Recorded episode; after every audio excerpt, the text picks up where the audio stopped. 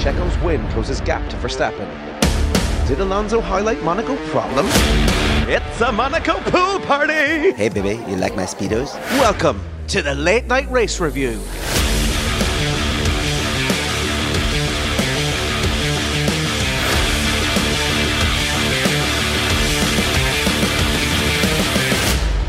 It's Sunday, not Monday, the 29th of May. Thanks for joining us again here on the Late Night Race Review for the Monaco GP. I'm Dave Jericho, and with me, as always, with the underwhelming excitement of a deflating brown balloon, it's Mr. Owen Scott. But now I want to welcome a new permanent member to the podcast, a man that's so incredible, with so much passion for F1, we thought about axing a certain member of the podcast. It's Mr. Isidro Gonçalves. On this week's episode, we take a look back at an unexpected action filled Monaco GP and what it means for the Drivers and Constructors Championship. And we look forward to the next race in Azerbaijan with our predictions game. As always, your support for the cast is much appreciated. So get hitting those like and follow buttons on social media and get sharing with your friends. Now it's time to hand over to Scotty and get on with the show. Evening, lads. Uh, let's jump right in and get the most interesting topic for me out of the way: the race start. Uh, what on earth was uh, all that confusion about, Dave? Can you can you explain to me um, why there was so much confusion around uh, the rain and tires, etc.? Jesus, skipping the pleasantries, Scotty, today, just diving straight, straight in, in, just straight in. no just, kissing. yeah, yeah, yeah. Snorkel on, dive in. Uh, do you know I was uh, I was ready to start this podcast with a rant about that race start, I was really, really annoyed. Um, but I've since there's been some information kind of come out since, which yeah. is uh, not without its question marks. So there's a, there's a few stages to this. So the race control delayed the start um, on safety grounds. Uh, now we had a sprinkling of like it was a sprinkling of rain when the rain was to start. I'm sorry, when the race was to start. It was certainly enough to get the cars around for a lap or two on the slick tires, um, and it would have probably seen everybody dive in to the pits when the heavy rain came down. So they apparently there was a lot of confusion between the two race directors because we've two race directors now, which we had them sort of uh, with uh, sort of contra- contrasting kind of uh, decisions uh, as to how the race should start. Um, so we ended up st- going for some formation laps then uh, on behind the safety car. The heavy rain came down, and apparently then that caused a power outage um, in at race control, um, which is why we, there was the, then the, the delay of the start, which they're saying that's why the start was delayed, but that's nonsense because the red flag would have come out anyway because there was so much standing water on the, the circuit, like you couldn't have ran. So I'm not saying there wasn't a power outage, but that necessarily wasn't the actual only reason because the rain was actually so heavy at that stage. But they're saying that there was a power outage then, um, which then led to us having a rolling start as opposed to a uh, standing start. Yeah. So, based on that, I suppose I can kind of understand what had gone on. Obviously, if a power outage, there's a power outage, but with so many sort of conflicting reports coming out, having the two race directors trying to make that decision when both of them had a difference of opinion. That's not what we need. Like that's nearly the opposite of what Michael Ma- Michael Masi. Okay, making a wrong decision, but at least he called it and owned it. Whereas now we have two race directors with two different opinions on how the race should have started. Um, Isidro, is it is it times like this that you you miss um, Toto and and Christian uh, going live on Sky Sports to, to Michael Masi giving out about things and him talking back the um, what what's the word I'm looking for the um, there was a bit of ambiguity because you couldn't see what the race directors were talking about. Um, do, do you miss the days when we could see that live on TV? Uh, well, it, it's fun to to hear the the shouting between the, between the directors, but then again, I, I think from a professional point of view, it, it's better if those discussions go on the background rather than the, on the open public, just for I don't know. You never know what what they'll say out loud in the heat of the discussion. Yeah. Oh, that's and the fun then, part. Yeah, that's what I want. that's the only thing. Yeah, we were all yeah. given out about it last year, but this year now, I, I, I kind of want it back a little bit. I wanted to hear the confusion that was going on. Like everybody, no one knew what tire spot, no one knew why the race was being delayed, no one knew anything, and there was just absolute chaos. So yeah, it would have been amazing to hear the radio calls going back, especially if race control had a power outage and they're just like, you know, stop calling us like the power is out. Like I imagine there'll be a few interns running around the hallways. Yeah. yeah. passing the message. Looking for a 13 amp fuse.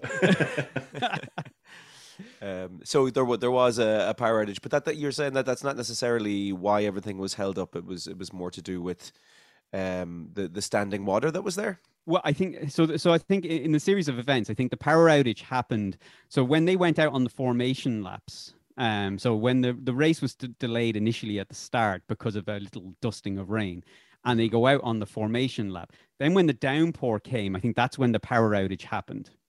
Nice. So um, so then that obviously led to the rolling start and stuff like that. But up until then, it, the the the actual initial start uh, where it went out under the formation, that was two race directors with conflicting um, it's conflicting ideas as to how a race should actually be started. So um, yeah. Interesting. Interesting. I think they it? should add the third director, just a mediator between.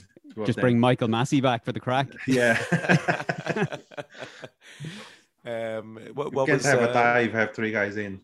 Yeah, yeah. Michael Masi has been. Uh, I think we we uh, concluded, Dave, that he'd been moved to a different sector within the FIA, yeah, the, wasn't it? The, the, the toilet section. yeah, scrubbing the was, jacks. He was dealing with, I think it was Haas, uh, Haas's new livery. Him and Mazepin were had the crayons out, I believe. So someone's going to go to the to the uh, the FIA uh, cubicle where he's cleaning the toilets now and say, "We're we're, we're going to give you a promotion, Michael. Uh, we're bumping you back up to race control, but uh, just to say, you're not there to make any decisions, really. You're just there in the event of a tie break. You're there to to, to, to level the playing field." Michael's time to shine. Yeah, uh, step up. okay, let, us move past the, the, the start yeah. of the race, or else we'll, we'll never get to the end. Yeah, let's get on. Let's, let's, get on with that, what actually happened. we, we we finally got underway, and it was uh, it was a question of say what what tires would be on, and kind of watching the track uh, and how it dried out, and we went from say wets to inters to slicks, and what it seemed like Ferrari um, had control of the race Red Bull played it just right with that overcut. Max and Checo getting ahead of Carlos and Charles, uh, respectively, and putting them in the position to finish first and third in the end. Um, was this, Dave, was this, say, a Red Bull tactics masterclass or a failure on Ferrari's part not to cover that overcut? Oh, it was definitely a bit of both, I think. Um, I think the the Red Bulls knew the power of the intermediate tire. Um, Ferrari, I mean, look, we'll be talking all through this podcast about the absolute train wreck of a strategy that they they opted for. Um, so yeah, I'll keep I'll keep it short for this one. Uh, so my answer is it was a bit of both. See, what, what, yeah, I, I agree. It was a bit of both. Uh, Ferrari was too too late to follow up on the Red Bull strategy. I mean, it's like they, they were not aware of what uh, Red Bull was trying to pull when they brought both at the same time, and then they tried to to fight back, but it was too late, and then they screw up with uh, with Leclerc and Sainz, and then Leclerc uh, shouting and but I mean, I sorry, Scotty, go on. I was about to. Yeah, no, sorry. I was just about to say about about Leclerc shouting there. There was confusion. What what happened with Ferrari there, where he came into the pits, and then he was they were screaming at him to say, "Don't go into the pits. Keep on going. Keep on going." Yeah, I think the they were they were flying by the seat of their pants. Like, so what happened? I think was so they realized when Perez came in, like they obviously go in with strategies, multiple strategies. Like I, I couldn't even tell you how many, but there's certainly going to be five, six, seven strategies that they could possibly go for. That's why you always hear like, you know, plan A, plan B, up to plan D, and then, or plan D plus five, or whatever it might be. Yeah. So they, I think they had a, a um, an optimum, um, optimal strategy for this race. And what happened was Perez pitting, um, maybe threw that a little bit when they came in when he came in for the inters, and then I think Carlos didn't do them any favors when he sort of started shouting that you know I'm going straight for slicks, you know that he didn't want to go for the inters, Yeah. And I think maybe that just threw them ever so slightly to the point where, and this is something Ferrari do spectacularly well, is they shit the bed when something like this happens. When when when it comes to race strategy and you have to make, you know, mission critical calls, uh, um, you know, on the spur of the moment, they are renowned for getting those decisions wrong. Like they're just, it's just something that seems to be within their DNA at this stage. Um, so I think when that happened, like Leclerc was all only like Leclerc was only out on the intermediates for a short period until Sainz then came in for his slicks, and then someone obviously thought, okay, let's get them both on slicks, and then sort of, I, I mean, at, at the the last second th- sort of thought, hang on, the Inter is quite strong here. We could have Leclerc obviously go round again on the Inters and actually keep probably keep position, whereas as they instead made that call way too late and bring them both in. And what was worse is they they were way too close together as well. So when they came yeah. in, like you saw from Leclerc's onboard, like he had to almost stop while Sainz was still in getting the tires changed. So yeah, um, it, yeah, it was a terrible, terrible uh, mix up on the strategy. It really was bad. Yeah, Cedro. I think Ferrari uh, lack the balls to make the call before Red Bull. Mm. If I mean, if Red Bull decide to just well, let's try this if it works, and Ferrari wait what two right two two laps before they realize, well, Red Bull isn't okay. Let's try our luck. Mm. And I think Ferrari uh, lacked ambition just to take the lead on the on the pit stops. Yeah, that, I agree. That what uh, decided the race in Monaco. It was the the pit stops really. And you think as well there, there was a there was a bit of panic as well that set in when they realized that Perez was so quick on the when he came out on the fresh inters that and they, they could sort of see you know that they were going to lose track position at that point. And then they were trying to frantically come up with a strategy that was going to regain those track that track position back. And in the end to sort of try and salvage one place they ended up sort of scuppering two places. Um yeah after last week's uh, race orders from from Red Bull, it must have been quite satisfying for for Perez today to take the win, um, and not be in a position where they, he had to give up the position to uh, to to Max. Um, it's it's another reminder I feel anyway, and I've been saying this since the start of the season that uh, Perez is really up in his game this year. Sure, yeah. If he didn't give up that position in the last race as well, I mean he, he's up there. He could be a title contender. Yeah. But they're I, I think they're still gonna favor I think even if he was to win, say, the next race, even if Max came second, you know, but he he creeped into Max's lead a little bit more in the next race. I th- still think they will favor Max in the team orders when it comes down to it. I don't think yeah. I don't know I don't know at what point they might make the decision that they'll favor him. Um, uh, yeah, I, I think it will only be maybe if there was literally no other option, like you know, but that basically you know any sort of giving places back to Max isn't going to do any good at that stage. But I mean, they could end up, you know, they could end up ruining if, if Max Verstappen wasn't going to win the world title this year, they could end up ruining a possibility of Perez winning the world title by sort of you know chipping away at points mm. to, in team orders, giving them to Verstappen. Yeah, Cedric, what do you think? Yeah, at the moment, if if Perez wins another race with Verstappen second, then Red Bull will start thinking, what should he do? But like Dave was saying, I think Max will always be, let's I don't want to say favorite, but considering that Max is the current uh, is the current champion uh, defending the title, I think that will bend to his side to if they have to sacrifice it will be Perez second to let Max uh, win the championship again, uh, mm. kind of back to back. Even if uh, Perez is doing very very well at the moment, and I, I think Red Bull doesn't want to be in the same position as Mercedes was with uh, Hamilton and Rosberg, where they would have two pilots fighting aggressively, aggressive, aggressively within the team rather than the, with the other the other drivers. Mm. So Red Bull needs to be careful with that. They know what happened with Mercedes and Hamilton and Rosberg. I'm sure they don't want to do the same with with uh, they don't want the same to happen uh, with Red Bull and Max and uh, Checo. Yeah, and they've had some of this before between Ricciardo and and Max. Um, so I don't think they're they're going to to risk anything there. But Dave Le- Leclerc, I, I, think he'd be devastated today with that that P4 finish in his home race, and there was a bit of naivety on on Ferrari's part today. Tactically, I know we've kind of discussed that already, but he really will be shattered by by today's result, won't he? Yeah, it was funny as he was interviewed afterwards. He was sort of saying he's not surprised, um, which is kind of sad, really, when it's your home race um, but he's just, I think he said he's getting used to the bad luck he's getting.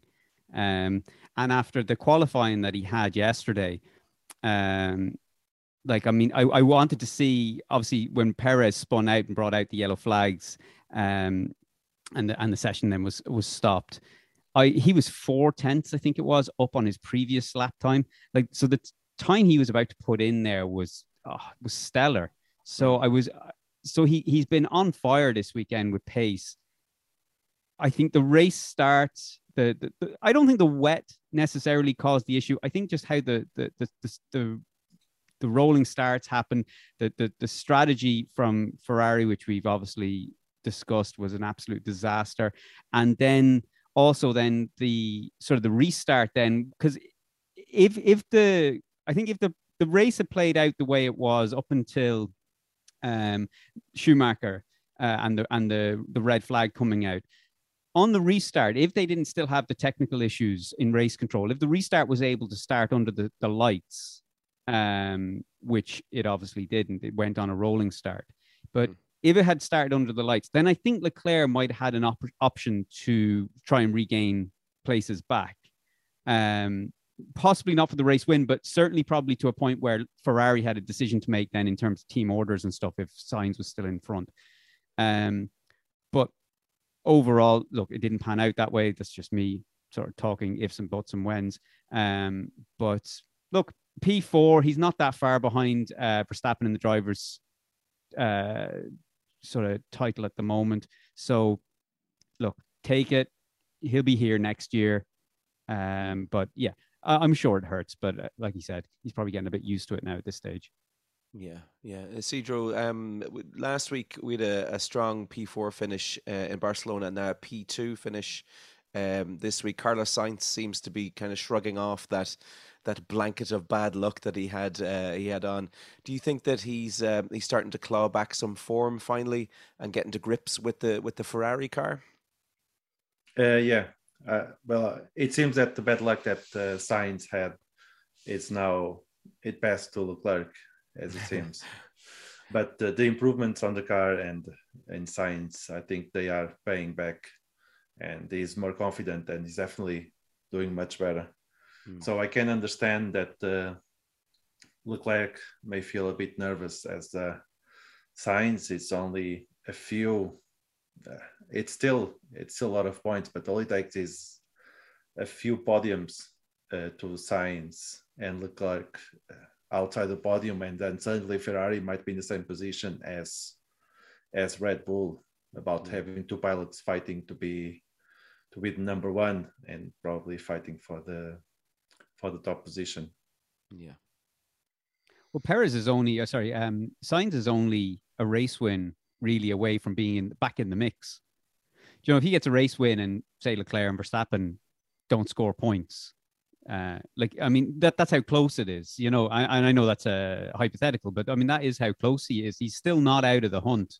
So if he turns around this uh, poor luck he's been having, um, you know, he's still there. Same as like I said, Russell and any of the, anyone in the top five there, I think is still still in the hunt. Yeah, the the the early performances by by Leclerc over Verstappen and, and how the Red Bull was performing. Do you think maybe we might have all got a little bit excited, a little bit too early about, about Leclerc? About Leclerc? Yeah. Uh, no, I think I think we said this at the start. I think we no, no, Scott. End of podcast. See you next week. um, no, no, I think we, we spoke about this on a previous podcast um, where like we knew we know the skills that Leclerc has, but what he does lack is that calmness of a more mature driver, the experience that comes with that. Um, when I watched him around, even around Monaco uh, in the wet, I was almost expecting, especially when it came to the chicane, and that's not just because he's gone off a couple of times at chicanes, but just even going into the chicane, I could more I was more expecting to see him like the the rear stepping out on the car or hitting the the barrier or you know taking the sausage curb too hard or something like that and spinning out more than I was Verstappen. Do you know what I mean? I just had yeah. more confidence that Verstappen was able to keep his cool when he needed to. Um so that that that's the only thing. So I don't think we we got carried away too soon. I think uh, Leclerc is an absolute incredible driver, absolutely a world champion. Um, shit calls by Ferrari aside, I do think the only thing that would maybe be his downfall would be the lack of experience, the lack of maturity to make uh, those um, quick decisions that would maybe be better to say take that second place uh, as opposed to what he may do, which would be take the late lunge to try and get the first place and you know spin out or or, or take him and and whoever's in front out. Um, that's the only thing. I think he he he does have that. I'm, I I want to go for first place at all costs. So um, so may, may, maybe that's probably could be his downfall this season. But otherwise, uh, no, I think he's an incredible driver. Yeah, yeah. It's um, I I feel for me just to clarify, I got a little bit too excited about Leclerc. too quick. That's all right, uh, Scotty. That's all right. Within the first two races, I was like, "Oh my god, this guy is going to win the championship easily." join, join us on the excitement bench, the hype bench. I am excited about him, but yes, yeah, yeah. There's it is a long, long season as we're seeing. It can turn around within the space of one or two races. Everything can turn around, which is great. Um, so I think even the, the talk of one, two drivers, and again, very very early in the season, and we've a bit to go, I think, before we get there. Uh, but I mean, Mercedes won't be displeased with uh, with their weekend. It started off a little bit tricky. There was uh, complaints from both Lewis and George. Um, about how the car was performing um, all the way up until uh, until qualifying, um, but a strong strong finish in the end. Where did where did they both finish? It was P five and P eight. Hmm. That's a decent weekend for for Mercedes. Do you think? That's Russell finishing P5 or above in every race this season again. Crazy. So he's having a like I mean that's that's great results for him. Um Lewis maybe not so much, but I mean the P8 uh, again, given the circumstances, the track it was, um I wouldn't fault him for coming P8. Um, I still think again, I think if he wasn't stuck behind uh, you know, I don't, I don't think he would have been battling with Nar- uh, with Russell, even if he got up to P six. I don't think he would have been overtaking Russell anyway. Yeah. So, um, but I'll, you know, you forgive him for the P eight, but still great result. They're they're they're making uh, moves in the right direction with that car. Uh, I think uh, Baku coming up will be a good test because we haven't really seen since Barcelona. We haven't really seen um, what that car can do now because Monaco's maybe not a good um, good place to see those upgrades working. So yeah. Baku should be good. Look forward to that. Isidro, what do you think of, of Mercedes throughout the weekend?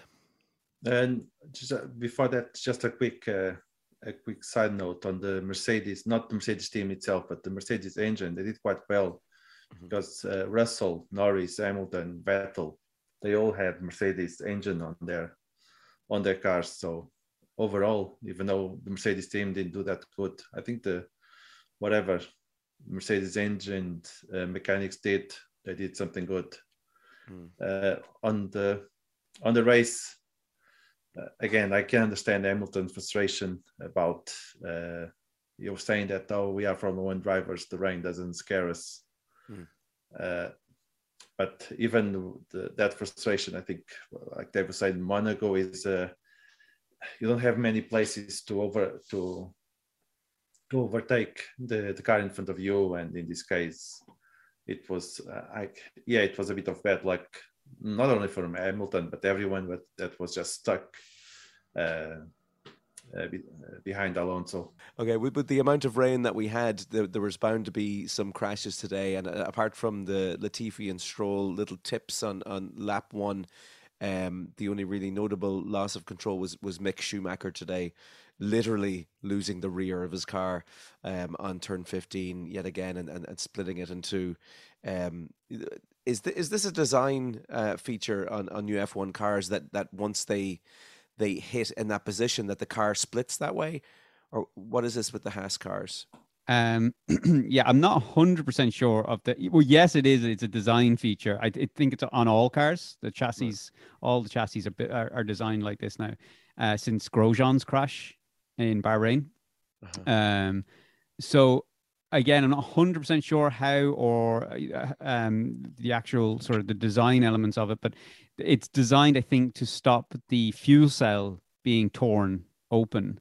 Um, so it means that when there's an impact in the rear, um, it sort of snaps off the rear rather than putting strain, I think, on the fuel cell, um, which is you know sort of next up in line um, which is what happened uh, in Romain Grosjean's crash. That you know it sort of ripped the car in half, but in, in turn not only ripped the car in half, but also ripped the fuel cell, um, and which caused the fireball.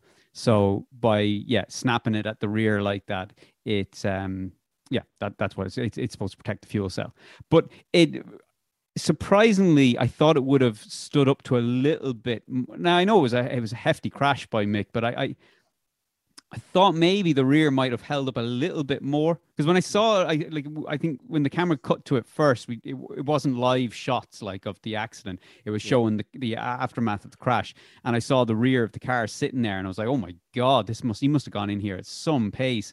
Hmm. Um, and then you see he kind of actually lost it. He'd actually slowed down quite a bit before he hit the the TecPro.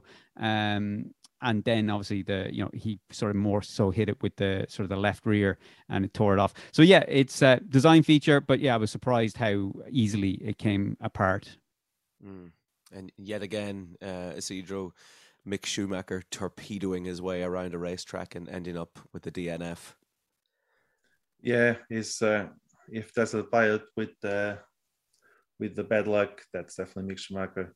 He's mm. not uh, it's been a couple of races uh, not doing good and and the team and getting almost try to get a new car every time that uh, he needs to go on to another race mm. it's not helping uh, but but i was i too was surprised to see the car split in two and uh, but as i was reading more about it was uh, Grosjean accident that made this uh, this change in the cars, which is always welcome. At least the FIA is learning mm. accident after accident to improve the safety. Uh, but yeah, I'm happy that Mick Schumacher was able to get out without any injury on that. Because when you first see the car split in two, I mean that's never good. But uh, the fact that he was able just to get out and say, "Oh, at least I don't have to pay the bill for the fix." Yeah, yeah, yeah. It's it's always a shocking sight to see a car split like that. You always presume the worst, especially when you don't see the crash live. Um, but yeah, Jesus, delighted that he, he got out. He was he, he walked out of it pretty much okay. It'll be um, interesting to see what uh, implications this will have for Haas later on in the season in terms of the cost cap. Yeah, because um, I mean, already Horner came out and said that he reckons that teams might end up missing races towards the end of the season if it means um, keeping under the, the cost cap. Um, I mean, Ferrari then came out and said that they won't be able to keep under the cost cap this year at all, um, but will uh, continue racing and take the penalty or fines that come with that. Um, but for Haas, though, I mean, they, you know, I mean, they, they've fairly put their cars to the ringer. I'm pretty sure as the season goes on, uh, Mick and uh, Kevin Magnussen will have a few more uh, sort of tips and stuff as it goes. So when you consider the crash that uh, Mick Schumacher had back in um, Jeddah, they estimated that that crash cost something in the region of a million uh, dollars. So whatever that is, 850,000, 900,000, whatever euros. Um, when you consider that sort of amount for that accident and then look at the crash today, um, I mean, it's probably fairly on par in terms of the damage that's done to the car. So, um, so that's going to eat into their cost cap quite considerably, I'd say. So that's that's another factor of how that might play out later on in the year if they start having accidents or keep having sort of accidents like that. Yeah, there may be something that we'll have to discuss in a in a pit crew episode. We'll talk about the finances uh, and that aspect. Cause that's interesting to see how far that that cost cap will actually go for certain teams. Hmm. Uh, but leading up to today, Dave, um, the, uh, with the Monaco GP, there'd been a lot of talk about whether it should stay in the calendar, and this this is obviously the, the final year of that contract. Um, and that now that we've seen this season's Monaco race, what are your opinions? Um, do you know I look? We have, I think in the last couple of episodes of the podcast, I've said I think Monaco should probably be axed um, in terms of in uh, favor of a track that's going to provide better racing. Yeah. But when the weekend sort of came about, and I was watching the coverage, and even the cars just going around the track, even at times when it got like towards the end of the race, when it sort of started getting a bit boring, you know, when everyone was on the slick tires and it was sort of just the merry-go-round. I was still kind of like, oh, it's Monaco. Like there was something nice about, you know, watching a race at Monaco, see and, and seeing the circuit. Hmm. So I would hope that they will find a solution. Uh, and I have seen some people who are much more knowledgeable on track design than I am uh, put forward some theories on how they could maybe improve the the, the circuit. Uh, and which would sort of obviously uh, mean using certain different streets around Monaco, um, but still keeping a portion of the existing circuit. Um, so that might be an option, but they have to do something because unfortunately, if it's going to retain, like I know it was a bit exciting this weekend, but let's not be under any false illusion here that this was just a, you know, rain, a mess up with the the the um, race control, uh, poor strategy from you know you know it wasn't this wasn't the circuit. This was this was ex- uh, uh, external factors that uh, created a bit of excitement because once we all had sli- once everyone had slick tires on, um, we had another Monaco race where like there was no change of position. Everybody was stay. I mean, we had Fernando Alonso in seven, 30, what, what do we have there? 33 seconds behind the car in front, who was, I think, um, Norris, was it? Yeah, it would have been Norris in front. Alonso to Norris, yeah. 33 seconds. So from uh, uh, Alonso back to Albon is yeah. um there was no overtaking like I said so there was one like I said there was one second 1.2 seconds or or in some t- cases you know under one second within DRS and uh, we had a stand that's what a Monaco race is like Hmm. And people can say that's because the cars are getting heavier, this because the cars are bigger. But I watched the F2 race.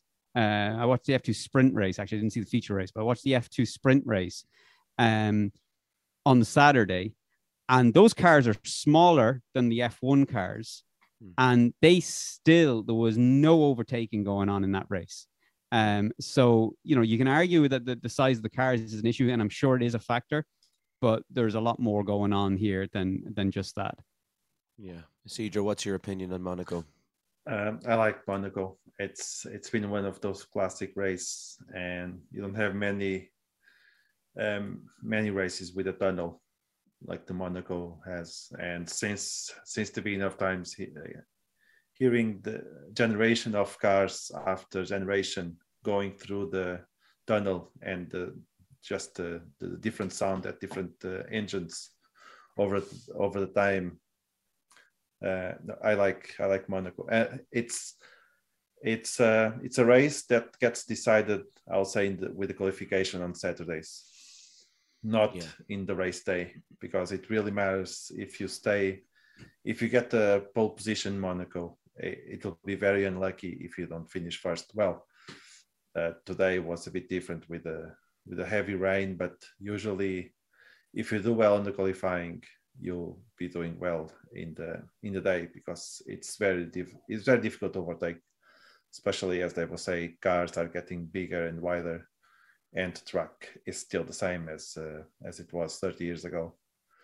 so I don't I, I don't want to see Monaco go away, but uh, if they can uh, make a few changes to make it more interesting, and don't and don't just uh, let the qualification decide who will win the race on Sundays, uh, I'll be up for it.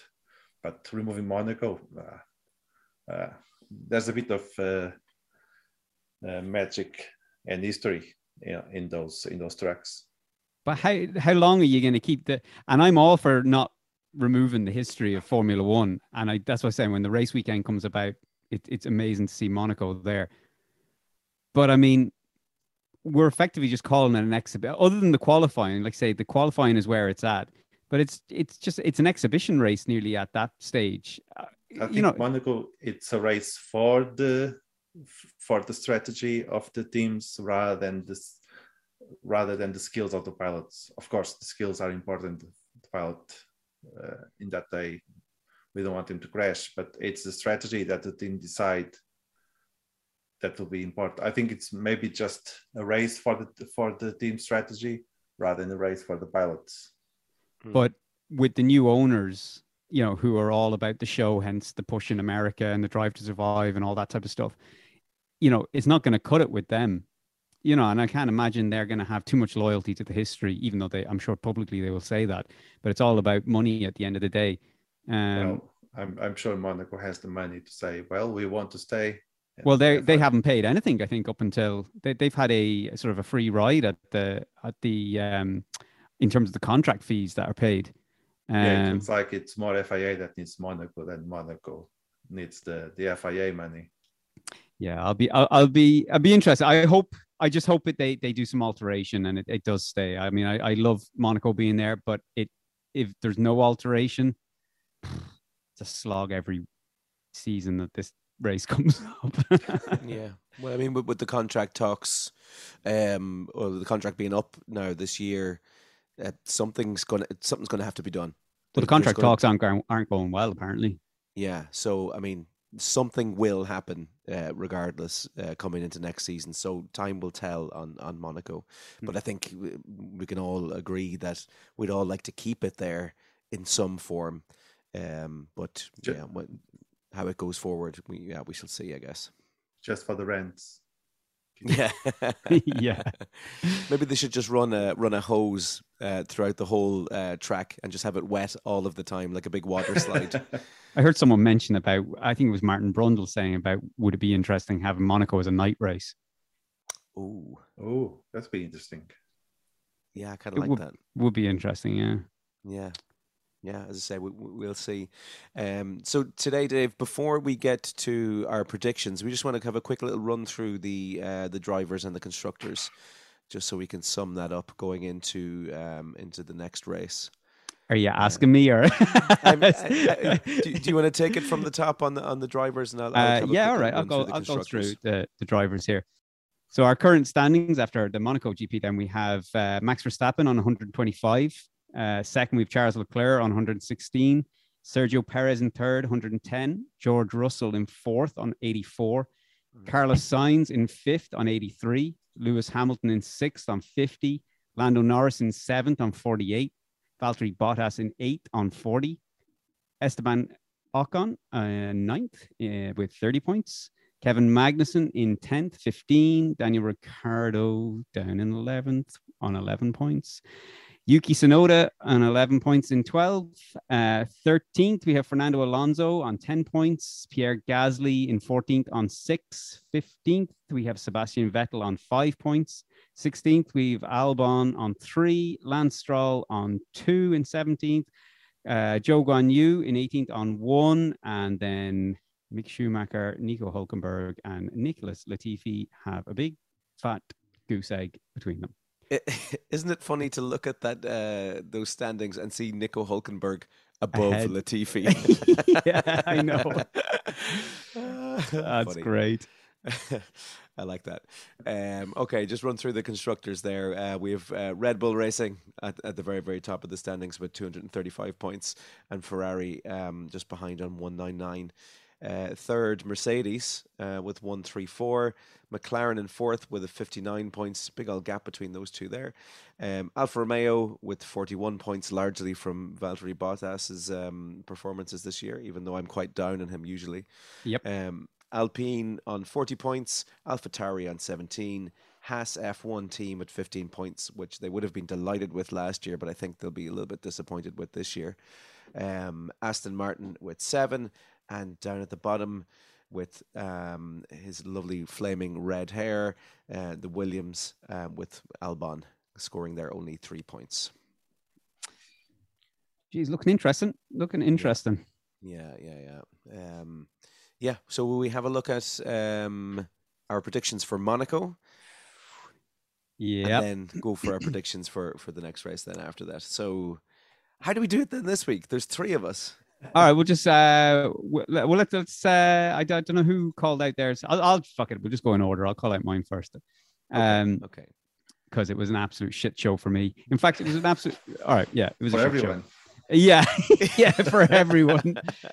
All right, so my top Uh. three, I had uh, Max Verstappen taking the win, Perez coming in second, and I don't know what glue I was sniffing, but Hamilton coming in third. Uh, that was an interesting one. So, needless to say, you have no points there whatsoever. yeah, Okay, so I'll, I'll give you mine.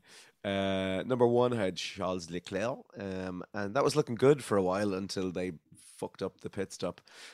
Um, Max in two, which didn't happen either, and then Russell in third, which could have happened, but it did not. So again, duck a goose egg.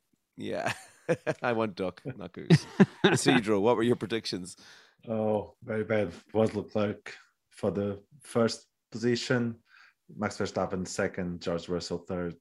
Nothing happened. Well, Verstappen came third, but I think this That- is this the first weekend that nobody has we haven't guessed a, a single position in the top three Um, between no, I thi- anybody. I think we've had that before. Oh no, between the two of us, no. No, no, like no. yeah, like nobody has got a single position. Yeah, yeah, yeah. Yeah, clean slate, baby.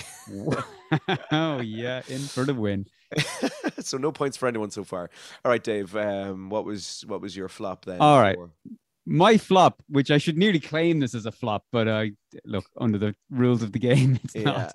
yeah. Charles Leclerc with a DNF crash. Um, yeah, still technically a flop for him, but it wasn't a flop in the context of the this game. Yeah, yeah. So I, I went something similar. Um, I said that Sainz was going to have a DNF crash, and he nearly did. Did you see the save? Uh, yeah, I thought that was good it. save. Yeah, I and a- as as he was, um, I, I don't. Was that live actually on on TV? Did that? did It was. I that? had Yeah, to yeah. rewind it. Yeah, I was very excited when I saw that, and then he just managed to pull it back again. But a fantastic save. There was another save as well, actually, wasn't there? Who Joe, was yeah, that? coming out of the Joe. tunnel, yeah, Zugan that was Yu. lovely. which was Very, very probably better than Sainz because he was coming downhill out of the tunnel and probably at a higher speed and uh, managed to save it. So, um, but sorry, I won't. I won't take away from your Sainz Yeah. moment. yeah, no, fantastic save by Sainz anyway. So no points for me there. He did not DNF crash. What about you? Uh, Uh, it was Hamilton DNF crash. That didn't happen either. we're, we're mad for crashes. I We think are- the rain, Yeah, the rain well, pushed us it's- towards that. Well, that's another clean slate. we should just stop playing this game completely. yeah. Um, uh, all right then, Dave. What was your surprise? Norris P5. Oof. Um, didn't happen. He got a P6. Yeah. I still think, given the circumstances of this, I should get a point. Considering, call out yours, please. Mine was Norris P4. So I think I should get a point for that for being closest to the result. But I'll let Isidro decide as he's the the well actually he's he's part of the game now, but he, I mean he's, he's joining late, so maybe he has Yeah.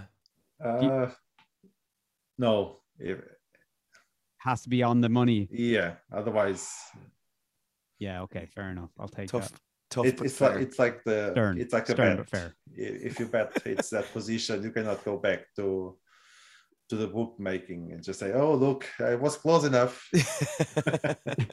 Yeah, fair enough. Okay, that's uh, how how can you argue with that winning smile and fantastic hair? I, I think if I hadn't have called Norris also, I think you might have got away with calling Norris as your surprise and getting a point there. You wouldn't have had to have given a position. Um, uh, No, because Norris did well the week before. We were saying you can't just say say I, I, like Bottas or Norris or someone who regularly Oh, comes in right. P10 and Yeah, just say, oh, because they came in P10, he's a he's my surprise and did well. So Yeah, if yeah, someone yeah, come, comes in the side, side of P10 regular, then you have to give your point your position. So okay, yeah, yeah, yeah, yeah. So on the money there. Okay, so um, Isidro, what was your surprise? don't let us down. We're on a clean slate across the board, Isidro. My surprise was Daniel Ricciardo P6. Way! Oh, Pack no. of losers. oh, this is unprecedented. So, I mean, no one gets any points. No one moves anywhere. The standings still are uh, Dave is on four. I am on two. And Isidro, you're on zero. So, yeah. Out of 15 guesses, we didn't get a single one right. That is Considering there's crazy. considering there's 20 cars on the track, you would think we'd have got at least Oh. one of these right. Um, phenomenal. Absolutely phenomenal. All right. Well, let me. Uh, so who, who's going first? Well, we're going just in order then. Uh, same order, and I'll call out my predictions for um, Baku, Azerbaijan. Sure. Yeah, yeah, let's do that. All right. Am I? We, we just all do our top three, and then all do surprises and fly. up. Yeah, all that right. works. Okay. So I've gone. I'm going a bit safe this week. I, I nearly had a knee jerk reaction, um, but I, I I pulled it back a bit, and I've gone Leclerc first, Verstappen second, Perez third. Right. My knee jerk reaction would have been putting Perez in first, Yeah. but yeah, yeah. Uh, I I cooled the jets. Okay. Um, do you want to give a do you want to give a reason, or will will we just give the, our our Uh, I don't think I have to give a reason for the top three. no? the no, reason okay, is he okay. came in the top three. Okay. okay. Um. All right. My uh, my predictions for top three are Verstappen one, Perez two, Sainz three, no Leclerc. All right, Isidro. What what's your top three? Uh, my top three is the same as you on uh, Max Verstappen, I was blunt into the point. Uh, Sergio Perez, and Carlos Sainz. yeah, yeah, I'm with you on that one. I think Leclerc is still on the bad luck. Shaky. Do you not think it's just Monaco? Like his, his bad luck is Monaco. You're, he's no, are I think I think it's still too early. oh. No, I, I think Leclerc's gone. Uh, that's it. That's the last race that he's going to. See, his season's over, is it? for the season? Yeah. he's done in my head. All right, who am I Um, to argue with popular opinion? the noobs have spoken. All right. Uh, all right. Well, I'm going to go with my flop then. Um, you're going to hate me for this one, but because I'm given a reason for it, maybe I'll get away with it. Uh, so my flop is Latifi. Boo! wait, wait, wait, Boo! wait, wait. I know, I know, I know. But I'm, I, I, I, I'm, I'm throwing the chips down on a crash. it's not going to be a surprise. no, that's not my surprise. It's my flop. All right. Do you want to? Do you want me to call which half of the race he crashes out on? Does that does that work? um, I mean, like, Why is that a flop? would It's you really be surprised if? Oh, No, yeah, it's a it's a flop. It would, would, would have been a good result for him if he finishes the race, but if he crashes out, it's a bit of a flop. No, he finished Monaco in 15th, no less. Uh, well, how long has it been since he's crashed? He did crash in Well, he Monaco, I crashed in Monaco. but but crashed out of the race. This doesn't seem like a flop to me, Dave. I don't know. All right, do I Um, need to think of a new one then? No, Yeah, but I'll tell you what. He You can- always he always a flop. I mean, So yeah, is good- Latifi? Are, we- are we are we now ruling Latifi out of any selection for the rest of the season, unless For it's a surprise? for, for for flopping anyway. Um, Yeah, Well, go go a bit more precise with it then. So be be a little bit more precise Yeah. about your flop. Jesus, you're really nailing me on it then. All right, uh, Latifi crashing. what Um, curve? What? What curve in the in the I, circuit? I can name the, co- the corner, the corner and the lap. if he crashes Uh, out yeah. on that corner in the lap, I think there'd be an inquir- inquiry into this podcast. I t- I'll tell you what. Which which JCB will pick up his car? What If you can will the predict that. All right, uh, I'll go Latifi, a crash, and uh, a third variable for. Corner uh, five, lap 23. Can I go? Can I go? Um, oh, fuck me. Um, can I go? If I just call the first half of the race, does that narrow it down enough? yeah, well, yeah. First half or second half of the race. Yeah, go on. All right, I'll Well, go with. first? Yeah, I go with first because if he's still going by the end of the race, like he's probably on autopilot at that stage. Well, I mean, we saw the season finale last season. That isn't that doesn't exclude. That's him probably from why crashing. Williams has installed a, an autopilot feature. um, yeah. Okay. So first half of the race, Latifi crash. Ah, that's terrible. Like, if I'd known I was going to have to do that now, I shouldn't have poxy gone with Latifi. I thought I thought Latifi in a crash was enough to keep the judges at bay. Uh, no, don't worry. You won't- I'll be surprised if it goes past 10 laps. Yeah. Yeah. All Oh, yeah, That's a that's a good show. Yeah. all right, Scotty, go for give me your give me your flop. All right. My my flop um, is uh, Pierre Gasly, and I'm going to say engine failure. I'm going to be precise about it. Engine failure, not a DNF crash. His engine is going to fail. Engine failure. All right, I think right, that's, a pretty precise call. Jesus, are we getting too precise here with the flops? Like, but uh, I, I think on Um, Gasly you could have just gone with a DNF. I would have, I would have been, I would have accepted that. So crash, uh, engine failure, whatever it might be. I, I don't think like I know you've fucking Okay, okay. screwed me on the fucking Latifi one, but I'm going to be I fair here. I'll be the bigger man here and say you can just put in a DNF on that one. I don't think if I don't think you have to narrow that down to engine failure because that that that's Uh, yeah, okay, okay. Yeah, I'll take it. I mean, Yeah, he no, hasn't I'll- been performing particularly well, but I'll take that. Yeah. yeah. absolutely. No, DNF. I think a DNF on that is fine. Okay. He doesn't all right. exactly have a massive history of crashing. Like, Yeah, true. Yeah, true, true. all right. Okay. so Well, go. Isidro, there's been two uh, fair, fair, fairly controversial choices here. what, what have you got for your flop? Lando Norris, Jesus. All right. outside top 10. Finished the Outside race, top but outside top 10. Outside top 10. okay. He's been doing well for, so Yeah.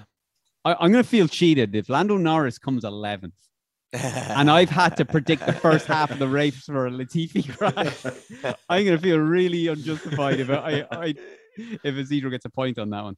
All right. All right. Here's here's where I go all in.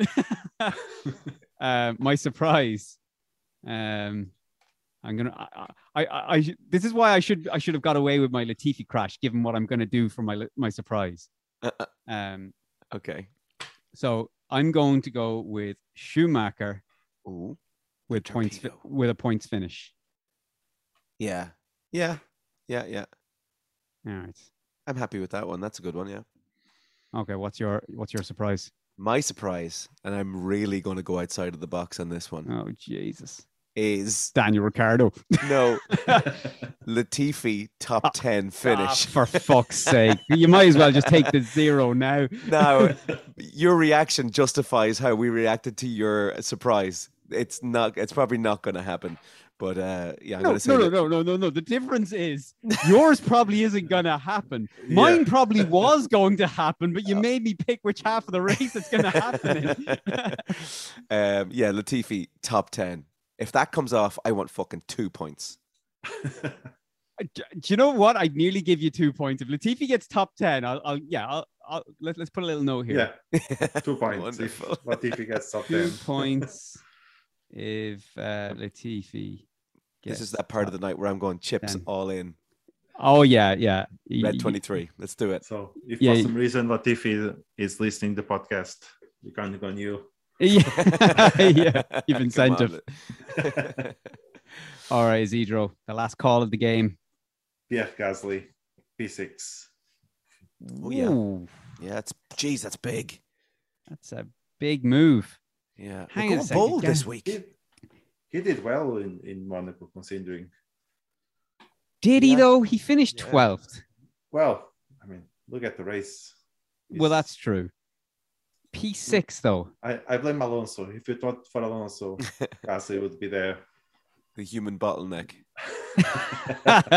Um, the the the Gasly result was largely, or his his maneuvers were largely to do with the the tire setup. Isn't that right? yeah, yeah. He was he was when he was doing his overtakes, he was on the media or he was on um, the intermediate tires. Everyone else was still on wets that he was overtaking and Mhm. wets that were going off.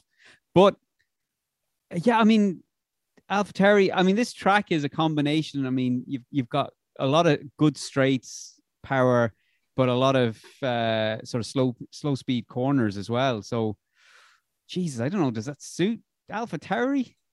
Well, Yeah. it will be a surprise anyway. yeah, that we'll all be surprised, even We will Alpha Although I'm not giving you double points for that, though, if it comes off. No. It, it- it's a bold call, but it's not Latifi bold. yeah, it's more reasonable than uh, Yeah. having Latifi in the top ten. My man, you My can do man. it. Um, Right. We make fun of Latifi, and Baku will see one two for Williams, one two for Aston Martin. yeah, yeah. And everyone, everyone on the on the the pit wall has to dye their hair red if that happens. Everyone. Everyone. Yeah, yeah, exactly. Right, that's it for this week's episode, folks. Uh, we'll be back next week for a Pit Crew episode. Uh, as always, if you want to get in touch with your own questions, comments, or corrections, send them on to feedback at late night or anywhere you find us on social media. Until next week.